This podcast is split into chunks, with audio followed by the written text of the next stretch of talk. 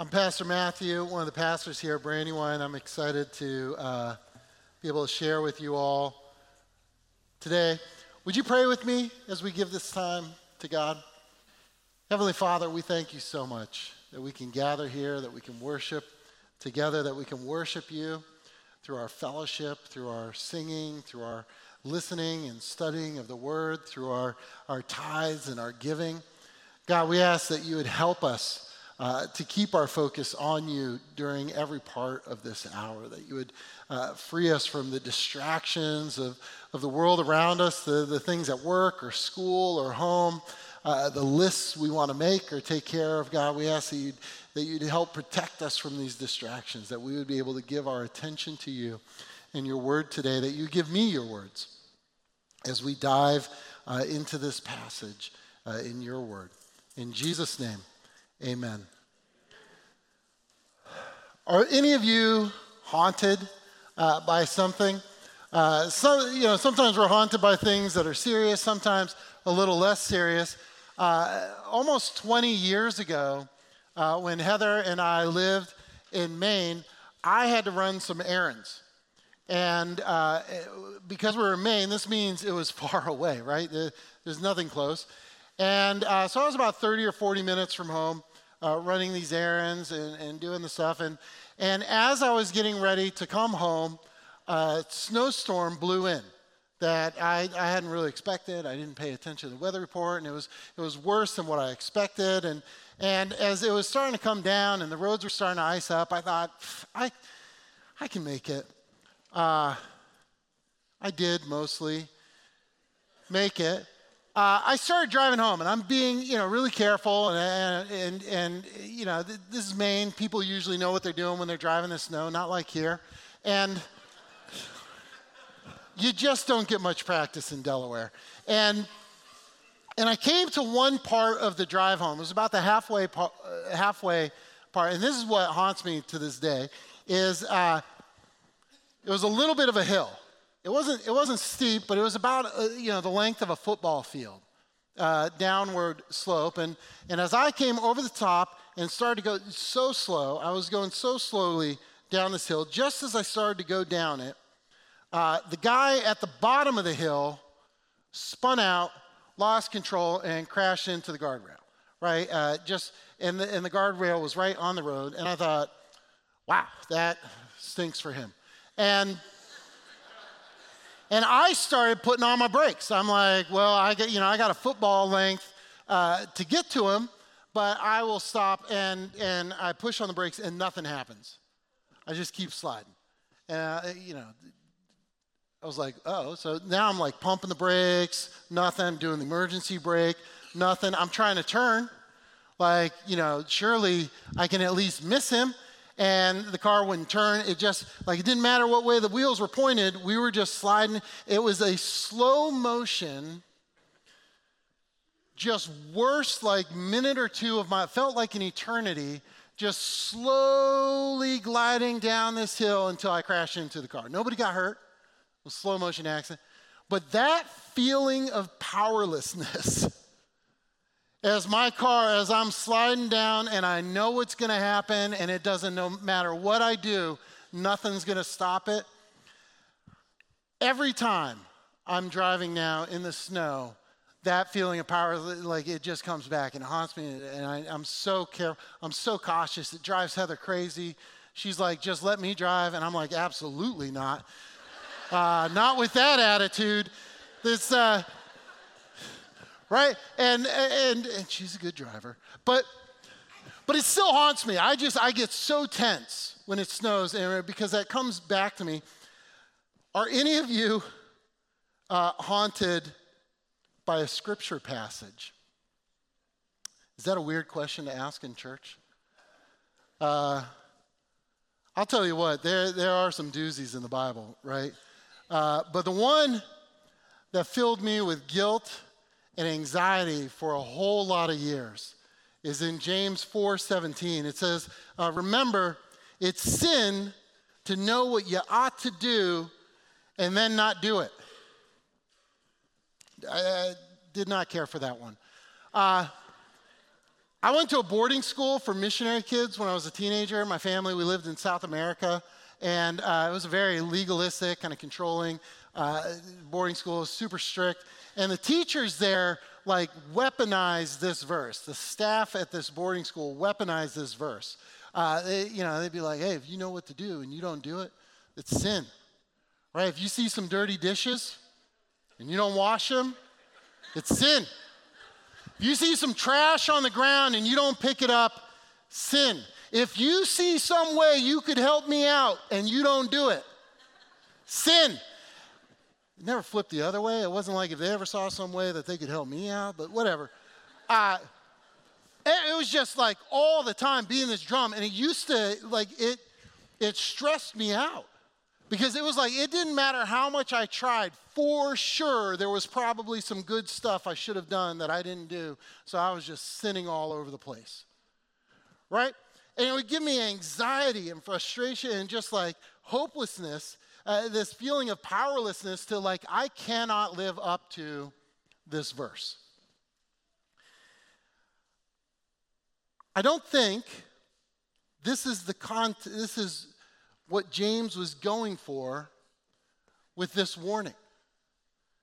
That the anxiety I was feeling was not his intended goal over just everything. The, the context of this verse, which starts in James 4:13, is critical to understanding what he's actually talking about. And in James 4:13, James writes, "Look here." Now, pause there for just a moment. Don't worry, we won't pause every two words. But this, these two are important because the tone here is, is important, right? Because, like, there's a lot of different ways we can say, look here. You, you could say, hey, look here uh, at this delightful thing. Or you could do what James is doing and be like, hey, look here, right? There's a tone of correction in the original Greek. Actually, there's a, a bit of a tone of condemnation. He is calling some people out right? This is not a fun look here, but he's saying, hey, I need your eyes and ears on me right now. And uh, he goes, Look here, you who say, Today or tomorrow we're going to go to a certain town and we'll stay there a year. We'll do business there and make a profit. How do you know what your life will be like tomorrow? Your life is like the morning fog. It's here a little while, then it's gone. What you ought to say is if the Lord wants us to, we will live and do this or that. Otherwise, you are boasting about your own pretentious plans, and all such boasting is evil. Right? And, and James is not, this is, this specific part of the passage is written to merchants. In fact, the commentators believe these were Christians in the church that were merchants, and he's not calling them out because they were making money. He's calling them out because they were putting all their plans and faith in their, in their money and their ability to do what they want. That, that God was an afterthought. Their plans for the future, their security, all that was tied up in their plans, not God's plans. And then, in the context of that, he gets to the crescendo, which is calling out the rich in the next chapter. In James 4:17, he continues his thought. He says, "Remember, it is sin to know what you ought to do and then not do it. Look here, you rich people." Let's pause for a moment again. Uh, I want to point something out.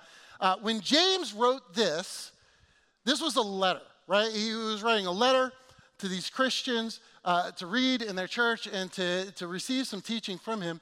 It was centuries later that someone added chapter numbers and verse numbers. Uh, it, they're really a tool for us to navigate the Bible easier so that we can say, hey, turn to such and such, and we can get there quickly. We can identify passages and find where we're at. But the temptation or the mistake that we can sometimes make is, is when we see a chapter break, is to assume this is a break of thought, now he's moving on to something else. This was one letter that he was writing. And all of the different comments, sometimes a chapter break does mark a clear break in topics, but all of the commentaries I read on this said that the verses from 413 to 5:6 were one thought that James was trying to communicate. That it was one point that he was building in strength in. And so, as he's continuing, what he started in chapter 4 was the foundation for what was going to be his real point. In 5 1, he says, Look here, you rich people. Weep and groan with anguish because of all the terrible troubles ahead of you. Your wealth is rotting away, and your fine clothes are moth eaten rags. Your gold and silver are corroded. The very wealth you were counting on will eat away your flesh like fire. This corroded treasure you have hoarded will testify against you on the day of judgment. For listen, hear the cries of the field workers whom you have cheated of their pay. The cries of those who harvest your fields have reached the ears of the Lord of heaven's armies. You have spent your years on earth in luxury, satisfying your every desire. You have fattened yourselves for the day of slaughter. You have condemned and killed innocent people who do not resist you. Uh, according to the Old Testament, taking the wealthy taking advantage of the poor was a crime which makes sense, right? It should be criminal to take advantage of people. In fact, though, uh, simply failing to help the poor was a crime in Old Testament law that, that these Jewish people had grown up with for centuries and known. Uh, failing to help the poor was almost a, kind of a sin of omission, right? A, a sin committed by not doing something you should do. In other words, when James is saying it's a sin to know what you ought to do and then not do it, this is exactly what he's referring to. That he's saying, Look here, you rich people, you know what to do with your money and you're not doing it. That's a sin. Each of these different uh, uh scholars made the same observation about the target of James's words here that, that that the merchants were Christians in the church, but now that he's transitioned to the wealthy, uh, these rich were not Christians, right? Because he's saying, hey, they're going to burn. It, to put it bluntly, he kind of says that, right? That, that's, not, that's not what Christians have in, in judgment. Now, as a Christian, we can feel kind of ashamed and uncomfortable when we face God someday to answer uh, how we lived or did not live our life for him and his kingdom, but we're not going to burn, right? We're, we're, we're still granted salvation. But, but these uh, were the wealthy unbelievers. And while the letter was written to Christians, this portion of it was calling out the sin of the rich who were oppressing these early uh, poor Christians. Uh, that James was writing to. James isn't railing against these unsaved rich because they were rich. Right? The sin was not in having wealth, the sin was in the misuse of their wealth. And he identifies three ways that they misuse their wealth in this passage we just read. Let's take a closer look. In 5 2 and 3, he writes, Your wealth is rotting away. Your fine clothes are moth eaten rags. Your gold and silver are corroded. The very wealth you were counting on will eat away your flesh like fire. This corroded treasure you have hoarded will testify against you on the day of judgment. Their first misuse was that they hoarded wealth. They hoarded wealth. It was such a massive waste. Right? That as James is looking he's going, the clothes are rotting away before they can even be used. And it's thought that they were literally rotting in their homes. It's a, a, modern day equivalent would be, hey, you have so many clothes. There are clothes in your closet with the tags still on them because you just don't have time to get to them. Did that get a little uncomfortable? Like anybody? That, that, he's going, you have so much, it's just wrong. You have so much money, so much wealth that it's corroding from lack of use. Right? That he, he's going, look, like you have you have so much money just sitting there, like you're never even going to be able to use it. This is beyond taking care of yourself and your family. You're wasting resources.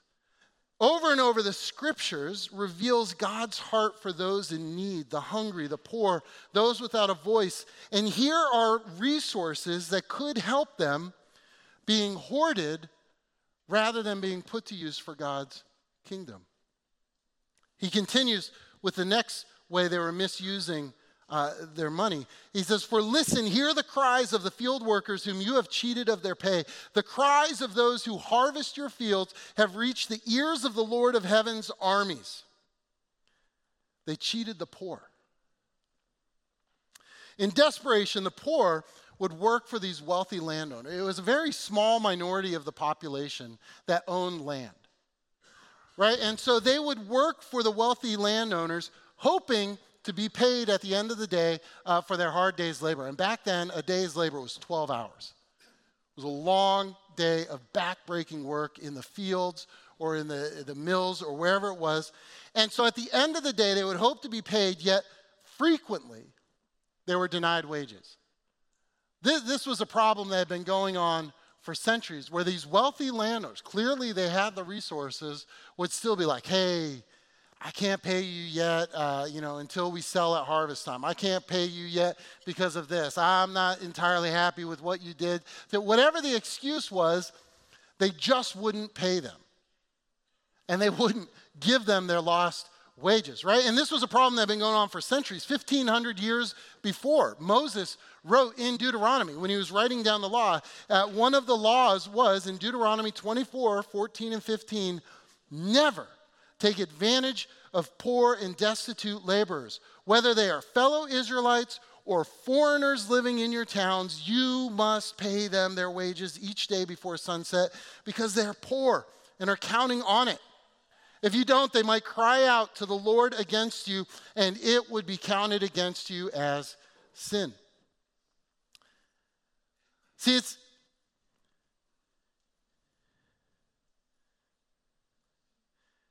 why I lost my place in my notes for a second there. Why would these poor keep going back to them to work if this is, if this is how they treated their employees? Do you, do you wonder that? Because I wonder that too at times. I would read this and go, so why would you go back? Hey, eh, don't we have sayings that fool me once, shame on you, fool me twice, shame on me?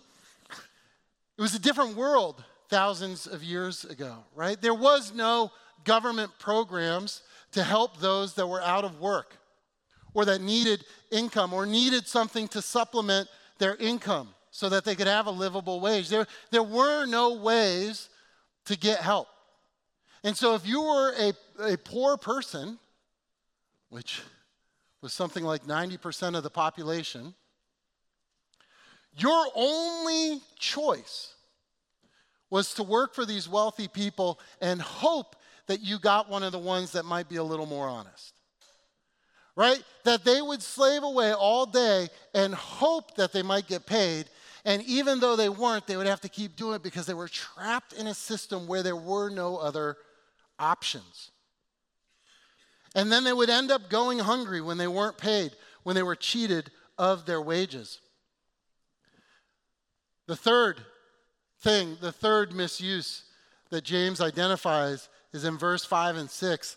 He says, You have spent your years on earth in luxury, satisfying your every desire. You have fattened yourselves for the day of slaughter. You have condemned and killed innocent people who do not resist you. And you might think the third misuse is that they're killing people. The third misuse was that they lived in luxury. And the death of innocence was the result of their desire to live in luxury. It's easy to focus on the killing of innocent people. But the sin was their luxury, that they lived self indulgently. And their self indulgent lifestyles killed the innocent. Death was the result of their luxury. And how offensive is this to God? How, how seriously does God take this result? This destruction uh, of his children, people created in his image. We often think of Sodom and Gomorrah as an example of God's judgment on someone who's uh, been incredibly sinful, who's done uh, as a city that has done such horrible wrongs. And, and oftentimes, I think we make the wrong assumptions about what the reasons were that God destroyed Sodom and Gomorrah. The prophet Ezekiel reveals the real reason God destroyed them in a message from the Lord that he delivered to Jerusalem. And I love the way the message translation brings a certain life to this passage where Ezekiel passes this message on from God to the people of Israel, uh, to the people of Jerusalem, about why Sodom was actually destroyed. He says, The sin of your sister Sodom was this she lived with her daughters in the lap of luxury, proud, gluttonous, lazy. They ignored the oppressed and the poor. They put on airs and lived obscene lives. And you know what happened? I did away with them. They lived in luxury, they lived obscene lives. That was the sin of Sodom that resulted in its destruction. It's exactly what James is talking about in this passage with the rich that he was addressing in his letter. Their killing of the innocent was more subtle than you may think. We read condemned and killed innocent people and picture violent murder. Well, I, I should say that's what I picture when I read that. But commentators give a different explanation that James is describing the very real outcome of the wealthy's hoarding of their wealth and resources and cheating of the poor. People died of starvation of illness because they couldn't afford medical help, from the vulnerability that comes with poverty resulting in their death. We see that today, right? That, that you can look and see that the world's poor have shorter lifespans, literally, because of the limits of living in poverty. The wealthy may not have plunged a knife into them but they created and facilitated the circumstances that led to their death, to the death of innocence. Which brings us back to James's warning in 417. Remember, it is sin to know what you ought to do and then not do it. They misused their wealth, and people died for it. Sometimes because of something they did directly Sometimes because they knew what they should do and didn't do it. But if James was talking about people who were not believers, what does that have to do with us today? Right? Does that give us an out?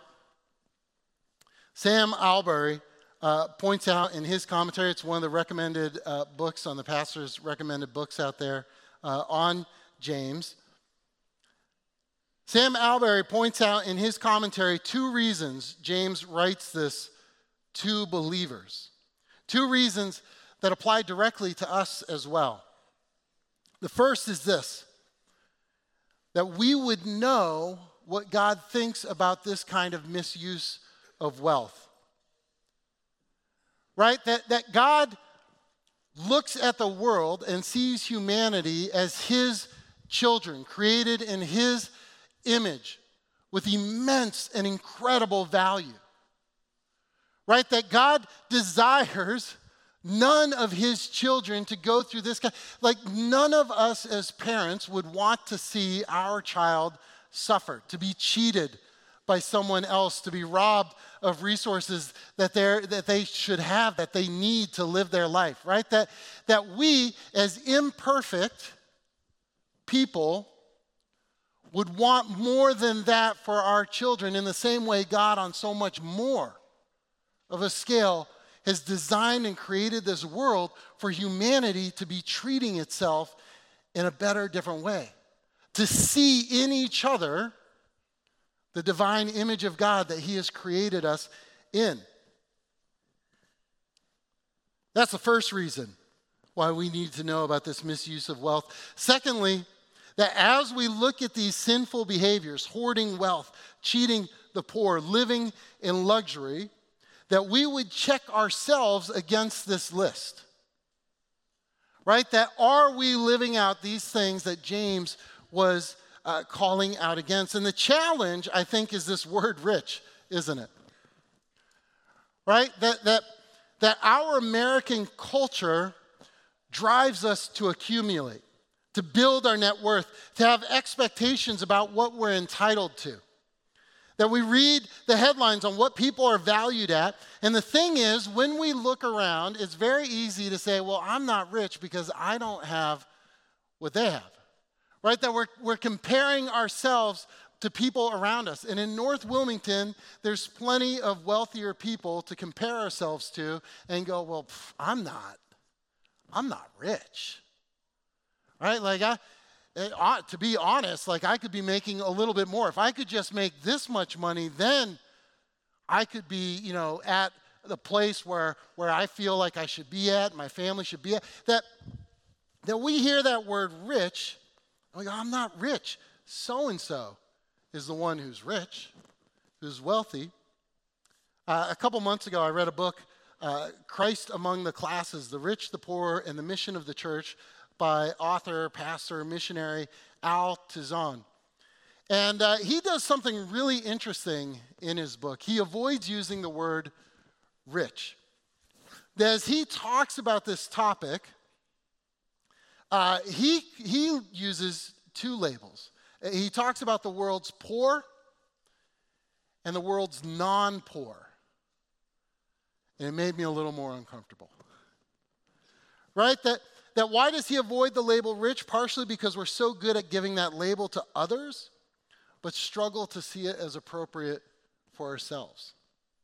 Even though the United States, we, we only have 4.23% of the world's population, but we have 31% of the world's wealth.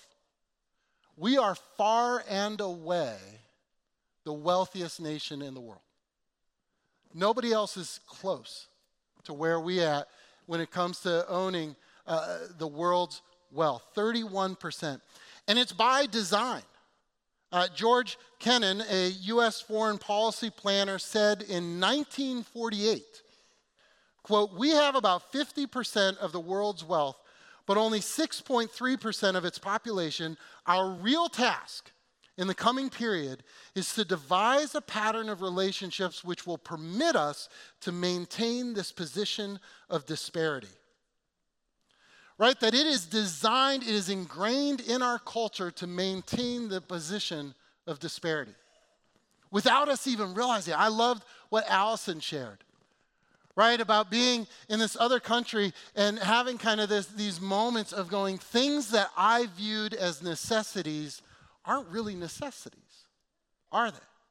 That our culture has shaped that companies have spent billions of dollars coaching us and training us to think about what we need, what we're entitled to, how we should spend our money, the ways that we should accumulate, the ways that things become outdated, and how much more we need to have. Al Tizon, uh, right, you know, he talks about how uh, our culture maintains disparity we look up to the wealthy, we vilify the poor, right? We tell ourselves they just don't work hard enough, they're lazy. Uh, even though many who are low income work far harder than the non poor would ever want to admit to or acknowledge. Al Tizon writes Jesus warned the rich, we tend to court them. Jesus was a friend of the poor, we tend to avoid them. Jesus taught that we cannot love God and money. We agree in principle, but in practice, we attempt to prove him wrong. Right? That, that we are the wealthy minority of the world. And I don't know about you, but I start to get really uh, uncomfortable when I consider the three sins of the rich God was so angry with uh, in James 5 hoarding wealth, cheating the poor, living in luxury right? Because we as a nation hoard wealth, 31% of it. We know that our devices and foreign made toys uh, and clothing are cheaper because of the horrible conditions and pay that people receive in other parts of the world. But we turn a blind eye to it because it gives us cheaper prices, which allows us to accumulate more. James writes of the rich killing the innocent. I've lived in South American nations where desperately hardworking people saw family members die because they didn't have the 50 cents to take the bus to the city where they could get free medical care. Right? And these are the people raising the produce that we consume our, uh, from our supermarkets in the US. that there's a disparity in how we pay for and acquire things. When we view what we find ourselves thinking of as average lives, when we defend ourselves because we can see others around us with more, that, that to the rest of the world, we are living in luxury. Luxurious lives to the poor, even in our own backyard. James says, Remember, it is sin to know what you ought to do and then not do it. This is the context of James' warning. How do we handle our wealth? Right? The sin is not in being rich, it's in misusing the wealth. When I was younger, this verse haunted me for the wrong reasons. Today, it haunts me more knowing the context and the lives that it's so easy to live here. I, I wonder if James came to us today, what kind of letter he would write us as the American church uh, in, in America. What would he write to us? I think if we were to flip the wording to say, what do we do with this then? What he would say is, do what you know to do. Right? That the opposite of cheating the poor is seeing the image of God in them. When we purchase goods that have been produced by underpaid, abused workers, we aren't just cheating them, we're denying the image of God in them. We're denying their humanity. Right? That, that their worth. We, we need to take the time to know where the things we purchase are coming from, how they were obtained. We're called to use our voice and our influence for others, to advocate for livable wages, to advocate for opportunities for those in need.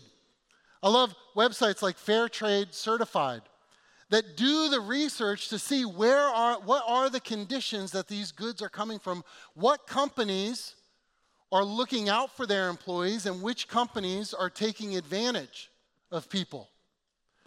Right? That even though we can't see it, how we handle our wealth, how we purchase, can be cheating and abusing others.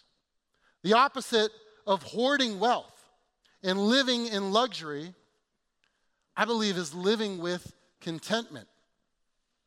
That there's a difference between having security for today and the future and having more than you need or could use. Right? That, that our culture blinds us to how much we actually have, it fills us with discontentment. That every commercial that bombards us is driving us to be unsatisfied with what we have, and you'll feel content if you just get this much more. And God is calling us to push back on that view, right? To learn to be content with where we are, to learn what true necessities are versus what our culture tells us we need. That God in his word reveals over and over that he blesses some with more, not so that they can accumulate and hoard it, but that they can then help others and bless others with that excess. Right? That God has called us to do what we know we ought to do with what he has blessed us with. And I think if you're wondering, where do I even start, right? Where do I begin to share my resources? Where do I begin to share the wealth that God has given me? Whether I think of it as wealth or not, uh, our church has partnered with a number of organizations in our area that help the poor, the homeless, those that are struggling, those that are needing help with addictions or with jobs or with income, whatever it is. We can help point you in directions to give both financially and with your time and service. To do just that for God. That as we take this challenge of doing what we ought to do, I love, uh, there's a few verses in Matthew chapter 25 that I want to close with. An example of Jesus explaining what it looks like to do what we ought to do. Jesus said, Then these righteous ones will reply, Lord, when did we ever see you hungry and feed you, or thirsty and give you something to drink, or a stranger and show you hospitality, or naked and give you clothing? When did we ever see you sick or in prison and visit you? And the king will say, I tell you the truth. When you did it to one of the least of these, my brothers and sisters, you were doing it for me. Let's pray.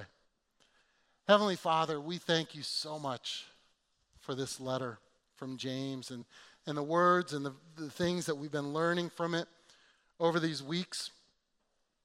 God, we ask that you would help us to avoid the temptations of these wealthy in James. That you would, that you would give us the courage and the wisdom to not cheat the poor, to not live luxuriously, to, to not uh, misuse the wealth that you have given us. God, we ask that you would open our eyes to ways that we can follow your will and live with contentment in the lives that you have called us to, in the jobs that you've called us to, the homes and communities that you've placed us. God, we ask that you would use us in this area to build your kingdom. In Jesus' name, amen.